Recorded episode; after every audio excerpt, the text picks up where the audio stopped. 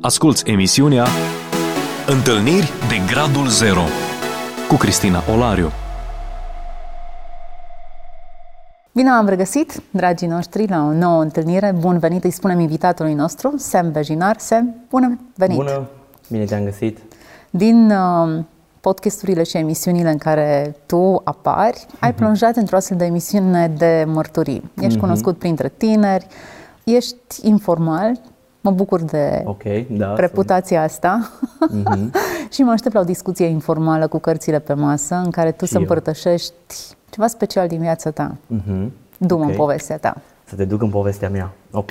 Povestea mea are mai multe fațete, dar uh, să te duc într-un moment așa de vară, toridă, în care eram foarte dezamăgit de viața mea. Terminasem facultatea de un an la management aici în Timișoara. Nu mai aveam casă spirituală, nu mai aparțineam de nicio biserică, mă simțeam un eșec și am făcut parte și la eșecul altora, eșec pe care și eu l-am amplificat.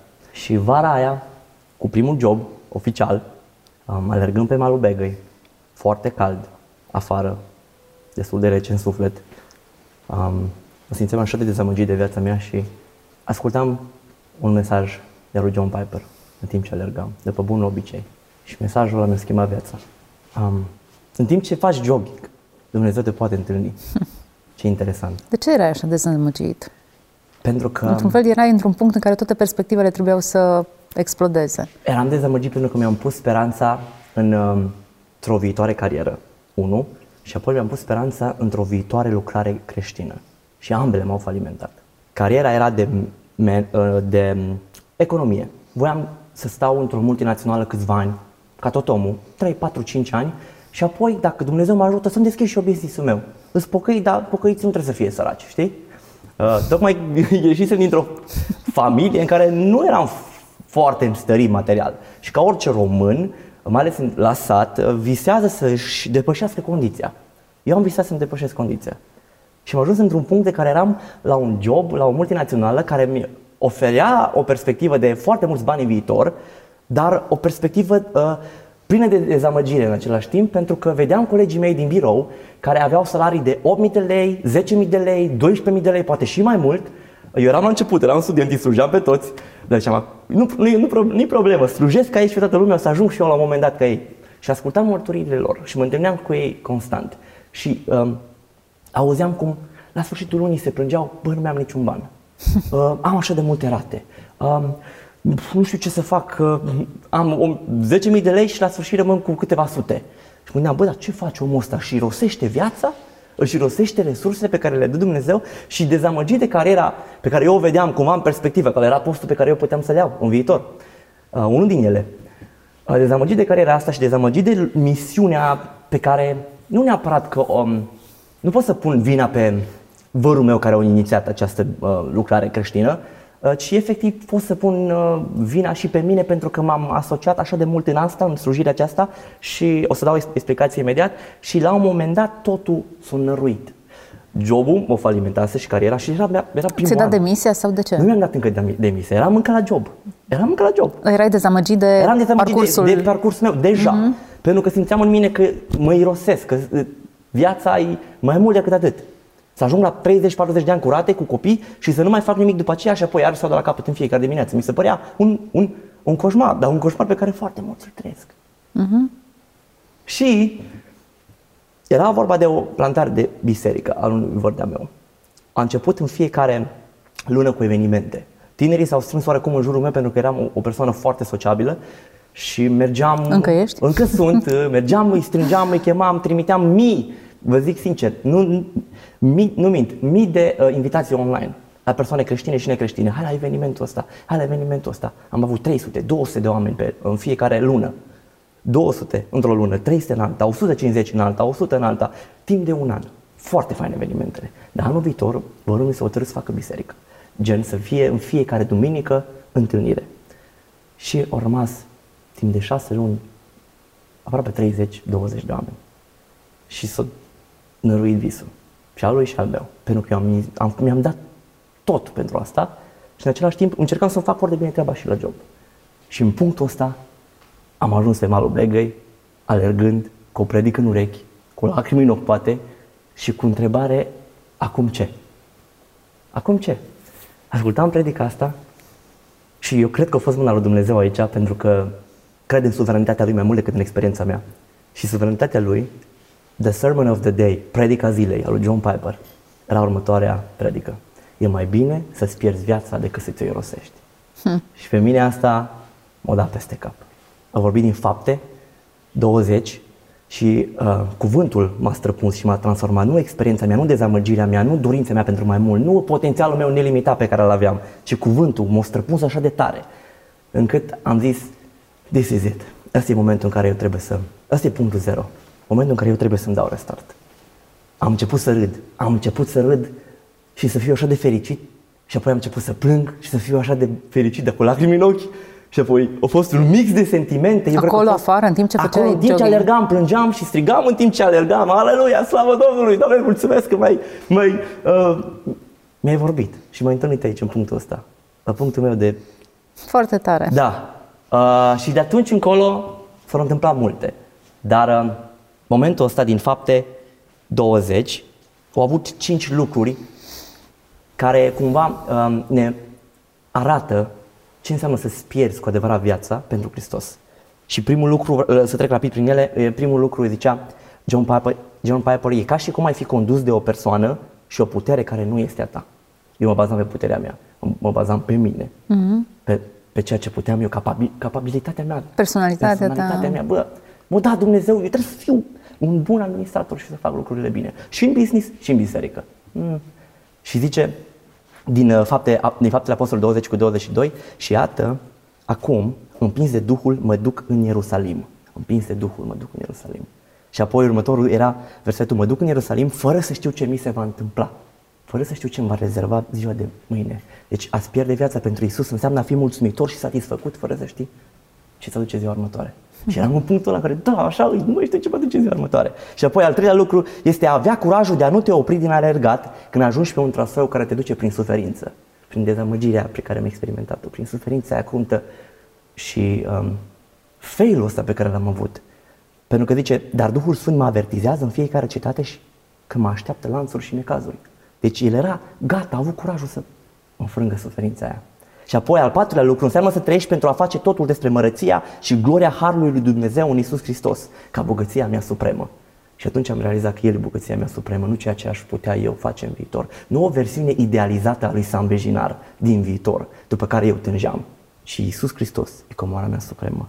Pentru că aici zice Pavel, însă îmi privesc viața ca, ne, ca fiind neprețioasă pentru mine, ca să-mi pot sfârși alergarea și slujba pe care am primit-o de la Domnul Isus și anume să depun mărturie despre Evanghelie. Evanghelia Harului lui Dumnezeu. Asta era în continuare versetului. Și totul s-a dezvoltat pe baza cuvântului. Și cuvântul ăsta m-a străpuns, nu o experiență supranaturală. Deși a fost o experiență supranaturală prin cuvânt, pentru că Duhul uh-huh. Sfânt lucrează uh-huh. și transformă inima și, și, și te împinge și te... Dar nu o face separat de cuvântul lui. Uh-huh. Cuvântul lui m-a, m-a, m-a, m-a străpuns. Și apoi la sfârșit, care mi-a pus capac, lucru care mi-a pus capac, era următorul. Înseamnă să spui sincer, nu vreau să trăiesc pentru visul meu, pentru visul părinților mei, pentru visul societății sau visul american. Nici la 20 de ani, nici la 40 de ani, nici la 60 de ani. Să spun ca Pavel, mă duc la Ierusalim, trăiesc pentru Dumnezeu. Și atunci așa a fost. Ce întâlnire supranaturală și providențială. Da, așa, așa, așa o consider și um, o declanșa multe Știi ce mi se pare interesant? Că era atât de dezamăgit. Am poate că există și alte dezamăgiri și frustrări și pe plan personal care au alimentat toată starea ta de, da. de descurajare. Dar uneori Dumnezeu folosește inclusiv eșecurile noastre, mm-hmm. um, momentele în care n-am performat sau n-am ajuns sau decepțiile noastre, mm-hmm. de mhm. noi înșine sau de ceilalți, ca să ajungă la inima noastră. Exact, exact. Cumva tu erai în starea de receptivitate maximă. De-abia ai așteptat o scânteie ca să yeah. pornești în felul ăsta. Și a fost o scânteie care a declanșat uh, multe alte evenimente. După două săptămâni, nu știu dacă a fost inteligent ce am făcut, dar în râvna aia, după două săptămâni mi-am dat uh, demisia de la job. Toamna aia am băgat la o facultate din America de teologie și tot toamna aia, pentru prima oară, am pășit într-o nouă casă spirituală. Și asta era Harvest Timișoara, un loc în care m-am făcut. Toată treaba asta a avut, uh, a avut un scop. Și astăzi sunt aici uh, datorită celui moment de întâlnire de grad zero cu Isus. Um, E, e, e ceva ce eu cred că doar Dumnezeu o gândi pentru viața mea, pentru că văd după, din 2018 până astăzi, văd roadele, văd felul în care Dumnezeu m-a șlefuit, văd felul în care Dumnezeu m-a mai încercat, mi-am pus uneori la îndoială uh, experiența asta, dar apoi Dumnezeu iarăși a venit și m-a și a croșetat în, în, în uh, providența lui, de multe ori presărată cu simțul umorului, a croșetat firul la narrativ pentru mine și pentru viața mea, ca astăzi să fiu aici cu tine și să, să chiar trăiesc pentru, pentru Dumnezeu și să chiar merg la Ierusalim. Timișoara e aici, nu Ierusalimul, mm. dar să merg la Ierusalim din punct de vedere al chemării. Adică mm-hmm. mă duc fără să știu ce, ce o să mi se întâmple. Mă duc și am să-L urmez pe El. Um, a fost un proces destul de interesant și după aceea um, am intrat în această biserică, am slujit, um, am făcut cam tot ce ține de slujire, pentru că un slujitor adevărat face totul, nu doar uh, lucrurile care se văd, face lucrurile și care nu se văd, pentru că um, cred că valoarea și greutatea leadership-ului adevărat e în spatele cortinei, nu în față. Uh-huh. Și a fost momentul meu de șlefuire în sensul de smerire. La fel ca și Moise, dacă cred că Moody avea un, un citat extraordinar. Moise 40 de ani o trăit crezând că e cineva. Apoi Dumnezeu i-a arătat că de fapt e un nimeni, încă 40 de ani. Și ultimii 40 de ani Dumnezeu a învățat că Dumnezeu poate să facă orice cu orice nimeni. și la 120 de ani. Așa cred eu. Patru ani de când m-am întors la Dumnezeu, în 2014 până în 2018, am crezut că sunt cineva. Apoi am învățat că sunt un nimeni, din momentul ăsta de punctul zero, în care m-am predat lui. Pentru mine viața mea e o pierd pentru el mai bine. Nu mă interesează dacă o să comenteze colegii de liceu, de facultă, părinții mei, prietenii mei, bă, tu ești, ai, ne, ai nerozit, tu te bă și vezi de treaba ta, știi? N-ai studiat degeaba. N-ai făcut toate lucrurile astea degeaba. Mergi pe... Nu. Patru ani după aceea, din momentul ăsta zero, chiar am experimentat că sunt un nimeni, dar de pe platforma asta al smereniei am avut cele mai înălțătoare momente din viața mea. Pentru că Evanghelia întotdeauna te smerește fără să te umilească. Hm. Și te înalță fără să te flateze. Și asta s-a întâmplat cu mine. Peste patru ani, din 2018 până în 2022, în 2022 a fost cel mai, unul dintre cele mai momente, din via- uh, uh, momente extraordinare din viața mea. M-am căsătorit cu Tania, nevasta mea, din mai 2022 uh, și toți sunt un nimeni. Dar sunt un nimeni care au înțeles că Dumnezeu poate să facă orice cu oricine. Hm. De oriunde, din orice context, din, din, din orice situație, din orice Reconfigurarea de traseu. Ia, yeah. ia, yeah. a fost mâna lui. So. Într-un mi sens, cred că fiecare își croiește propria lui imagine despre mm-hmm. cum aș arăta eu fericit în viitor. Yep. Își are propriul vis, fie că include familie sau business sau chiar mm-hmm. o chestie spirituală, știi? Mm-hmm. Îmi doresc să ajung păstor, îmi doresc să ajung, eu știu, mm-hmm. prima voce în biserică sau eu știu, exact. o anumită chestiune, îmi exact. construiesc un vis. Mm-hmm. Nu vreau să zic că toate visele sunt de la cel rău. Mm-hmm. Um, Iosif va primi niște vise din partea lui Dumnezeu, dar în modul în care s-au împlinit visele lui au, au, au fost uh, Așa. Uh-huh, cu destul de mulți spini. Da. Dar ce s-a întâmplat în cazul tău și cred că e bine, poate inspirăm și pe cei care ne urmăresc mm-hmm. în mhm. privința asta. Cât din visul meu îl, îl are cu adevărat pe Hristos în centru, exact. în așa fel încât să dispus. Până la urmă, mai spunea cineva că nu se numește viață dacă trăiești pentru ceva pentru care nu ești dispus să mori. Exact. E o mm. platitudine, mm. e rate la bancă și lucrat până la ora 6-7 seara și mm. nu-ți mai rămâne viață pentru mm. nimic, ești epuizat și mm. cred că aceasta este o viața multor, uh, multor tineri sau categoria uh-huh. aceasta de mijloc, uh-huh. în mod special, care îndură genul acesta de viață și trăiește uh-huh. de pe azi pe mâine pentru a-și achita strict ratele la casă, mașină și bunurile pe care și le-au cumpărat, fără să aibă niciun ideal. Ei înșiși, probabil, sătui și scârbiți de ritmul acesta de viață, dar fără nicio altă alternativă. Da. Ce să fac altceva? Să mă duc dincolo să lucrez și să trimit mm-hmm. banii aici acasă? Mm-hmm. Sau, e bine, în, în această roată, în acest malaxor, se învârt foarte mulți și probabil da, că ai fi fost și tu dacă nu ai fi ajuns în acel punct mm-hmm în care Dumnezeu să te întâlnească și să spună... Asta nu înseamnă că am o viață ușoară și perfectă, dar uh, văd, vreau să văd uh, scopul în față întotdeauna și să văd scopul ăsta uh, cu sfârșitul în minte. Am fost foarte aproape de moarte în 2014 când m-am, când m-am întors la Dumnezeu. Și în momentul ăla mă, de două ori aproape de moarte. Să ne povestești, bine? O să vă povestesc. Acum? Acum. Acum, așa pe scurt, uh, da, am fost foarte aproape de moarte în două accidente de mașină. Unul eram, um, eram cu uh, un de-a meu, ne duceam la dentist cu sora mea, cu el și um, nu eram ok cu Dumnezeu, nu eram întors la Dumnezeu, eram pe clasa 12 și am mers cu el să testăm un pic mașinuța și am mers către Lugoj. Tu erai la volan? Eu eram în dreapta, nu aveam încă permisul, eram pe a 12, eram în cea mai depravată stare a vieții mele. Mărturia mea se numește două pustii și o minune. Prima pustie era religiozitatea, a doua rebeliunea și minunea a fost răscumpărarea Iisus Hristos care a venit. Dar până acolo... Deja pot scrie o carte. Chiar mă gândesc să scriu o carte despre asta, două pustii și o minune, da. În care, să, în care să identifice creștinii cu parte de religiozitate și apoi rebeliune și apoi ambele îmbinate. Religios pe exterior și rebel în interior. În fine, S-a întâmplat asta, am făcut accident, am răsturnat de două, trei ori pe cap, peste cap și în, în fracțiunile de secunde eram sigur că mor și merg în iad și ziceam, Doamne, mine să nu mor, Doamne, mine să nu mor, că știu că mă duc. Apoi, au trecut două săptămâni de la experiența asta în care mi-a fost frică, am avut uh, un pic ca sentimentul ăsta de, de bă, e cineva acolo, îs credicios, crescut în familie de creștini baptiști, dar nu eram încă transformat, nu eram încă regenerat. După două săptămâni am început de la capăt totul. N-am murit nici eu, nici sora mea, nici uh, unchiul meu. Partea mea a fost toată distrusă. A fost uh, mașina până în picior, plafonul până pe cap a fost. Partea mea a fost singura distrusă, partea lor nu, deși ne-am răsturnat peste cap de două, trei ori. A fost un semn pentru mine, dar nu a fost de ajuns de bun. O trecut totul, m-am târguit cu Dumnezeu, eram în liceu, voiam să iau bacul, nu învățasem nimic, nimic nu învățasem, tot învățam din clasă, prindeam pe moment și la matematică și peste tot. Și voiam să iau bacul, ziceam, mă pocăiesc dacă iau bacul. Voiau să iau permisul, mă pocăiesc dacă iau permisul. Doamne, mă pocăiesc dacă intru la facultate și fără plată. Mă pocăiesc, promit, tărguiam cu Dumnezeu. N-am înțeles Evanghelia. O trecut toate, Dumnezeu mi-le da pe toate. Vine vara, deja eram înscris la facultate, fără plată, eram bucuros, eram fericit și slujeam, by the way, cu același verișor al meu, slujeam pentru, pentru familii sărace din zonă. Aveam avut un program de, de, de um, asistență socială în care ajutam câte 100-120 de familii pe lună și făceam asta cu americani, făceam asta, făceam asta de la 13 ani ca să dau un background, dar am continuat să fac asta în stilul meu religios și rebel. Și de ce tu zici religios? Religios în sensul că pe exterior păream religios. Eram cu Dumnezeu, eram în echipa lui Dumnezeu. Nu eram botezat. Adică frecventai biserica, Frecventam făceai biserica. fapte bune. Făceam fapte bune. Făceam fapte chiar foarte bune. În sensul că mergeam și traduceam americani care ziceau Evanghelia la oameni pierduți. Și eu nu eram, eu nu eram creștin cu adevărat. Tu credeai ce traduceai? Eu credeam ce traduceam, dar nu experimentam ce traduceam. Uh-huh. Am înțeles. Are sens? Da, da.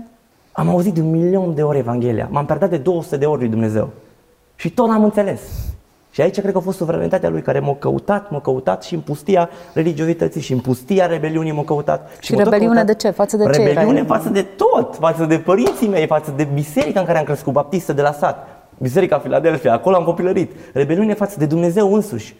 Nu voiam să fac parte, cum zicea C.S. Lewis, la nefericirea lor. Simțeam că e o nefericire cruntă în, în creștinism. Cel puțin prin felul prin care ei mi-o, mi-o uh, înfățișau. Și am luat-o de pe clasa, până la 9 am fost în pic religios, pe 9 a 10 am început cu de toate, cu pariuri sportive, cu băuturi, cu petreceri, cu păcănele, cu ruletă, lucruri care un pic mă urmări și după. Am avut un context destul de... Beam foarte mult, îmi plăcea foarte mult să mă petrec. Sunt o persoană foarte sociabilă, nu știu dacă ați observat. Oh. Dar toate treburile astea au fost, au fost, nu știu, au fost un carusel, dar mai mult descendent decât ascendent. Și în fine, rebeliunea cu religiozitatea, cea mai proastă combinație și eu cred că combinația asta se află foarte mult în biserici și printre tineri. Religios de dragul părinților, dar rebel de dragul colegilor, de dragul lumii, de dragul plăcerii mele și a sinelui meu păcătos. E bine că îi da pe față. E bine. Nu o să mă păcălească copiii mei, că nu o să am copii niciodată. Să nu-i subestimezi. Oh, da. Dacă și pe tine, pe tine nu glumesc, nu intrăm în subiectul ăsta, nu-i subestimez, promit. Însă, am fost cel mai bun la camuflat și cam asta face religia. Îți dă pachetul perfect de a arăta bine în fața oamenilor și de a face ce vrei tu cu viața ta. Faptul că te face să te simți mizerabil. Mizerabil la un moment dat. Duplicitar. Duplicitar la un moment dat. și nefericit. De toate. Și la al doilea accident, eu conduceam. Aveam permisul, hello, de două luni. Eram cu un microbus, sprinter, mergeam pe autostradă, după vormiu. Înainte să ajungem pe autostradă, aveam în dreapta un pastor baptist care ne ajuta cu condusul. Eu aveam voie doar în țară, că doar aveam doar două luni de la permis. După aceea, de la graniță, mergea el și ziceam, băi, eu mă simt rău. Am coborât de la un cafenea din Timișoara și uh, când să mă urc am simțit ceva. Am simțit ceva. Nu Nu știu ce a fost, dar am simțit așa o premoniție. Știu că mă uitam cu mama la telenovele și aveau premoniții și Alejandra și Maria de la Rosa. Și, și deci era o premoniție din aia din telenovele și mă urc, fac primul pas. Frate, nu vrei să... Fratele Molcuț, Dumnezeu să-l binecuvânteze. Nu vrei să... Nu, frate, că conduc eu după. Sigur nu vrei? Nu. Ok. Mergem, ne băgăm la o benzinerie, ții minte tot. Ieșim de la benzinerie, plecăm către Arad, pe autostradă și apoi către Nădrăc. Către Arad, lumea era calm. Știi cum era? Calmul de după furtună, adică când intervii tu după ce vorbesc eu. era calmul de după furtună. Uh, sau înainte de furtună. Și totul liniștit, oamenii, aveam câteva, câțiva americani în spate, fratele meu cu liniștit și într-o dată se aude BUM! Știam ce Ce explodatorat, și un după cauciuc. BUM! Direct către parapet, la 140 la oră, pe autostradă, cu 4, 5, 6 americani în spate, plin de microbut, de, plin de, um, de bagaje. Un pastor în dreapta. Ziceam, gata, asta e. Doamne, n-am ascultat primul advertisment, this is it, man. Ne-am dat în parapetul ăla, n-am mai văzut nimic, mi-a sărit în față airbag-ul și același drill, aceeași secvență, parcă am retrăit momentele alea și aceeași frază. Doamne, milă să nu mor. Pentru că știam că mă duc în iad. Eram cel mai depravat punct al vieții mele. Ne-am dat în parapet. Eu am crezut că am sărit peste parapet, ne-am răsturnat și am ajuns jos acolo într-o, într-un șans de la de beton și gata, suntem. Țel la vie, s-a dus. Nu a fost chiar așa, vor mi-a văzut din oglindă totul, ne-am dat în parapet și tare am ricoșat și ne-am întors pe autostradă de vreo 5-6 ori, de doar așa. Și poliția a spus că a fost un miracol, că nu ne-am răsturnat, a fost mâna lui Dumnezeu, părerea mea. Însă nu s-a lăsat fără pagube, câteva persoane au fost rănite foarte tare și au spart capul și au rupt coaste, mm. vedeam numai sânge peste tot, a fost, un, ho- a fost o dramă, a fost horror. A fost și la ProTV toată treaba, um, a fost nașpa de tot. Deci cauza a fost cauciuc care a explodat. Cauciucul, Da. Um, eu n-am avut nimic, mă ducea gândul că s-a întâmplat ceva cu mine, pentru că la adrenalină aia nu simți foarte multe, Mhm, mă piponeam, mă... Dar primul lucru pe care l-am făcut a fost să mă duc pe banda de urgență um, autostra- autostrăzii și de fapt a fost banda de urgență spirituală de care am avut nevoie. Um, și am început să plâng. Și mi-am, m-am dat seama că tot a fost din cauza mea. M-am simțit ca Iona. Ales a fost furtuna asta din cauza mea. Hmm. Toți aici erau în regulă, consideram eu și cred că erau. Eu, eu nu eram ce să caut aici cu oamenii ăștia. Eu nu sunt cu Dumnezeu. Și în momentul ăla mi-am dat seama că mă duc în direcția opusă de Ninive. Și de asta, cumva, și momentul ăsta din 2018, despre care am vorbit până acum, o răsunat așa de tare, pentru că începeam cumva să mă duc înapoi iarăși, știi? Și să mă... și să alunec. Acolo pe banda de urgență, Acolo m-a întâlnit Dumnezeu iarăși. Dar pentru prima oară cu adevărat. Pentru că m-am întâlnit de mai multe ori. M-am predat de 200 de ori, generic vorbind. Dar atunci a fost momentul cu adevărat zero al vieții mele, pentru că de atunci încolo s-a schimbat totul. Atunci m-am predat lui Isus, n-am simțit nu știu ce, dar am știut că trebuie să fac asta. Uh-huh. Am crezut pe Isus și jertfa lui de la cruce, care în dreptul meu pusă, poate să mă ierte de orice păcate trecute, prezente și viitoare. Și doar ce a făcut El la cruce are cu adevărat semnificație. Nu ce fac eu pentru El. Ce fac eu pentru El e bine, dar nu ca să mă mântuiesc, ci ca Corect. să arăt că sunt deja cu Dumnezeu și sunt mântuit. Și eu n-am înțeles treaba asta până atunci. Credeam că trebuie să fiu un de ajuns de bun pentru Dumnezeu. Dar de fapt ăsta e criteriul și al meu și al tău și al tuturor. Nu ești de ajuns de bun pentru Dumnezeu. Păcatul face necesară mântuirea ta. Dacă ai păcat, ești calificat să fii mântuit. Și așa am fost eu. Atunci m-am dat seama de treaba asta. So, și cum Da. s-a finalizat scena aceea? Scoate-ne din ea că încă am rămas cu cioburile prin păr. Cioburile, da. Uh, s-au dus la spital toți. Uh, eu m-am dus la o recrutare de probe la rad să văd dacă am avut ceva droguri. A fost ok. Uh, m-am simțit ca ultimul om. O doctoriță făcea m, așa la mișto sau așa, în bat jocuri, ziceam, "Mă, copiii din ziua de azi, știi? Și m-am simțit așa de jalnic. Uh, s-a terminat mai bine puțin. Ne-am dus până la urmă în Budapesta, am mers cu ei, dar eram pe banchetă. Eram trist, eram așa, cu vinovăție în mine din cauza ceea ce s-a întâmplat.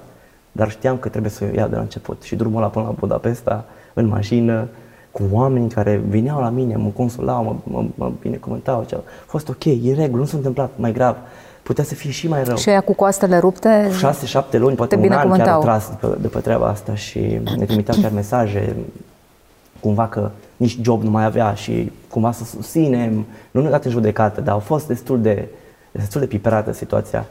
Um, noroc că nu, noroc, a fost harul lui Dumnezeu, că nu au fost de uh, rea intenție să scrie ceva, să dea declarații împotriva mea, să ajung în... Bun, până la urmă, urme o explozie a unui cauciuc Da, nu dar e era pe din, vina uh, ta. era din, poate din culpă, sau cum se numește? Adică nu era mm, intenționat. Vătămare corporală din Da. culpă, dar În fine, s-a încheiat toată situația. Uh, Asta a fost în august 7, după ziua lui tata, tata mă sunase și în 6, având și la rândul ei o premoniție. Adică un sentiment, că ceva nu e în regulă. Nu știu, o corecție îndreptată, fie o bar, n-am ce a fost, dar um, după aceea au trecut câteva, n- n-am mai așteptat, au trecut câteva luni și în 16 noiembrie am și botezat. N-am simțit mult, am crezut din toată inima mea în Isus și am zis, de aici încolo, Doamne, fă tot ce vrei. Și am ajuns în 2018, pe malul Vegăi, în locul în care cu adevărat, nu că m-am predat, dar cu adevărat am conștientizat ce am făcut pe bandă de urgență. Uite, două benzi, una de urgență și una de alergare. Cam așa ne întâlnește mai Dumnezeu. urmează și a treia? A treia? Ți-e teamă? Ah, a treia bandă. Ar fi un next stage pentru tine? Ar fi un next stage, da. Întotdeauna există upgrade în umblarea noastră cu Dumnezeu. Există, da. N-am atins plafonul decât în momentul în care ne întâlnim cu El. Exact, exact, exact. Bravo, bine spus. Așa e. A treia e o bandă faleză, mai degrabă. E o bandă de faleză, o văd eu în momentul ăsta, um, în care îmi doresc să construiesc. Îmi, do- îmi doresc să construiesc ceva ce, și cu asta putem să încheiem, ce a construit și noi. Um, noi au părut nebun ascultat de Dumnezeu. Și uneori și eu am părut nebun și o să continui să par nebun, mai ales în felul în care mă prezint eu ca lider de tineret, pastor de tineret sau cum vreți voi uh, să spuneți. Um, au părut nebun pentru că au ales să asculte de Dumnezeu ca să construiască ceva ce au părut inutil pentru lume. Dar nu-i bai. Nu-i bai. Am scris și eu aici o notiță asta de final pentru că asta e până în ziua în care începe să plouă. Hai să auzim. Să auzim ce vreau să construiesc? Uh-huh. Nu știu exact ce vreau să construiesc, e în mâna lui Dumnezeu. Dar vreau să fac ceva pentru generația asta. Și pastorul meu e pentru mine în sensul ăsta. Poate o plantare de biserică, poate nu. Poate ceva la nivel național. Vreau să construiesc ceva ca, după care să beneficieze generațiile următoare. Să construiesc și să conduc din viitor, nu doar din trecut. Uh-huh. Um, cred că avem nevoie de mai mulți lideri care să conducă din viitor. Uh-huh. Nu știu cum pare asta, dar pare a credință, poate, și pare a o încredințare pe suveranitatea lui Dumnezeu care deja e în viitor. Că pentru El, ieri și mâine sunt un astăzi continuu. Sunt o bandă continuă pe care poți să alergi. Și eu am spus că o să fie pe faleză, pentru că îmi doresc ca barca asta de pe faleză construită, pe banda aia de, de lângă apă, să fie pentru generațiile următoare, pentru un infinit, într-un ocean infinit pe care Dumnezeu știe că nu o să-l în care Dumnezeu știe că nu o să intervine, nu că nu o să-l oprească, pentru că o să continue pentru eternitate. Dumnezeu știe că nu o să vină și o să intervină și o să-și ia mireasa Lui și o să-și ia oamenii Lui și o să-și ia toți cei care și-au pus încredințarea în Dumnezeu. O să ia acasă, într-o nouă lume, într-un nou univers, într-o nouă experiență după care tânjesc din toată inima mea, pentru care am fost creat. Am fost creat și eu și tu, Cristina, și noi toți, de altfel, pentru slava lui Dumnezeu. Și vreau să înceapă de aici um, umblarea mea în, în scopul ăsta al meu, pentru glorificarea lui Dumnezeu. Fie că o să construiesc ceva, fie că nu o să construiesc ceva, dar vreau să las ca Dumnezeu să fie um, la cârmă și să facă El toată, toată treaba asta. Nu știu ce să fie, zic, din nou zic nu știu pentru că nu sunt Dumnezeu, dar îmi doresc să fie. Orice vrea Dumnezeu să fie, știu că o să se întâmple. El e suveran și o să facă lucrurile să se întâmple. Dar vreau să nu beneficiez doar eu, buzunarul meu, reputația mea, imaginea mea, vreau să beneficieze o generație întreagă după asta. Și am scris aici că mai bine să nu mă conformez pentru binele meu, confortul meu și al imaginii mele. Mai bine să încerc să revoluționez pentru binele celor care vin după mine. Vrem schimbare, dar schimbarea doare. Schimbarea necesită ciocan și cuie. Cristina și toată lumea care ascultă. Suntem gata să construim Cred că nu merită să trăiești un creștinism pentru care nu ești dispus să sacrifici totul, inclusiv viața ta. exact. Cred că un cre- creștinism pe care îl trăiești pentru reputație, Exact. vizibilitate Exact. sau amețirea sentimentului la interior de vinovăție Mhm. e Care e prea puternic. puțin. E prea puțin față de ceea ce ai putea trăi ca experiență Așa e. plenară cu Hristos. Așa e. Cred că cea mai bună investiție în oameni. Hristos își face biserica Bravo. și și o face prin tine, prin mine, prin oameni care sunt dispuși să zică știi ceva, puțin îmi pasă de reputația mea, vreau să te vezi tu. Ciocanul și cuile. Hai să Exact. construim barca aia. Exact. Prin urmare, pentru viitor, dacă vrei să investești, sunt exact oamenii cu care lucrezi.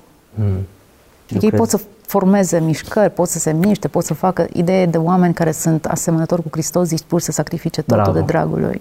Toți avem în noi Duhul lui cel Sfânt și dacă aceeași putere care, care l-a înviat pe Iisus din morți Mhm. locuiește și în tânărul ăla de 17 ani, pe atunci crede că Dumnezeu poate să facă ceva și cu el. Oh, da. și face multe. Și văd lucrul ăsta, avem tineri care duc mai departe um, ștafeta asta a credinței și merg chiar săptămână de săptămână pe străzile din Timișoara, în mall în Timișoara și își dau silința să trăiască și să construiască cu ciocan și cu cuie, cu uh, afișul ăla, cu Biblia în mână, cu armele luminii um, și cu uneltele lui să construiască ceva după care să beneficieze generațiile următoare. Și sunt așa de bucuros pentru ei, sunt așa de recunoscător pentru ei și mă bucur că sunt și eu acolo lângă ei să pot să-i susțin, să le suflu în pânze și să facem treaba pentru Dumnezeu. Excelent. Trebuie să încheiem emisiunea. Ține să Încheiem? crezi că a trecut timpul așa de repede? Fuh, cât a trecut? Oh, Ia. o clipă, dar a trecut. Mulțumesc că ai acceptat provocarea mea. A fost o Mulțumesc plăcere. că ai fost calmul de după furtună. Să știi că și tu te-ai îmblânzit după furtună. Serios? Vei urmări interviul. Nu, ideea e că entuziasmul și eu și tu îl avem. Chiar dacă avem Adevărat. temperament diferit sau exprimare diferită. Focul e același. E același. Ok, mulțumim tuturor celor care ne-ați urmărit și sper din toată inima să fie molipsitor acest foc și pasiunea de a da totul de dragul lui Hristos să nu vă părăsească niciodată. Să fiți binecuvântați! Ați ascultat emisiunea Întâlniri de Gradul Zero cu Cristina Olariu.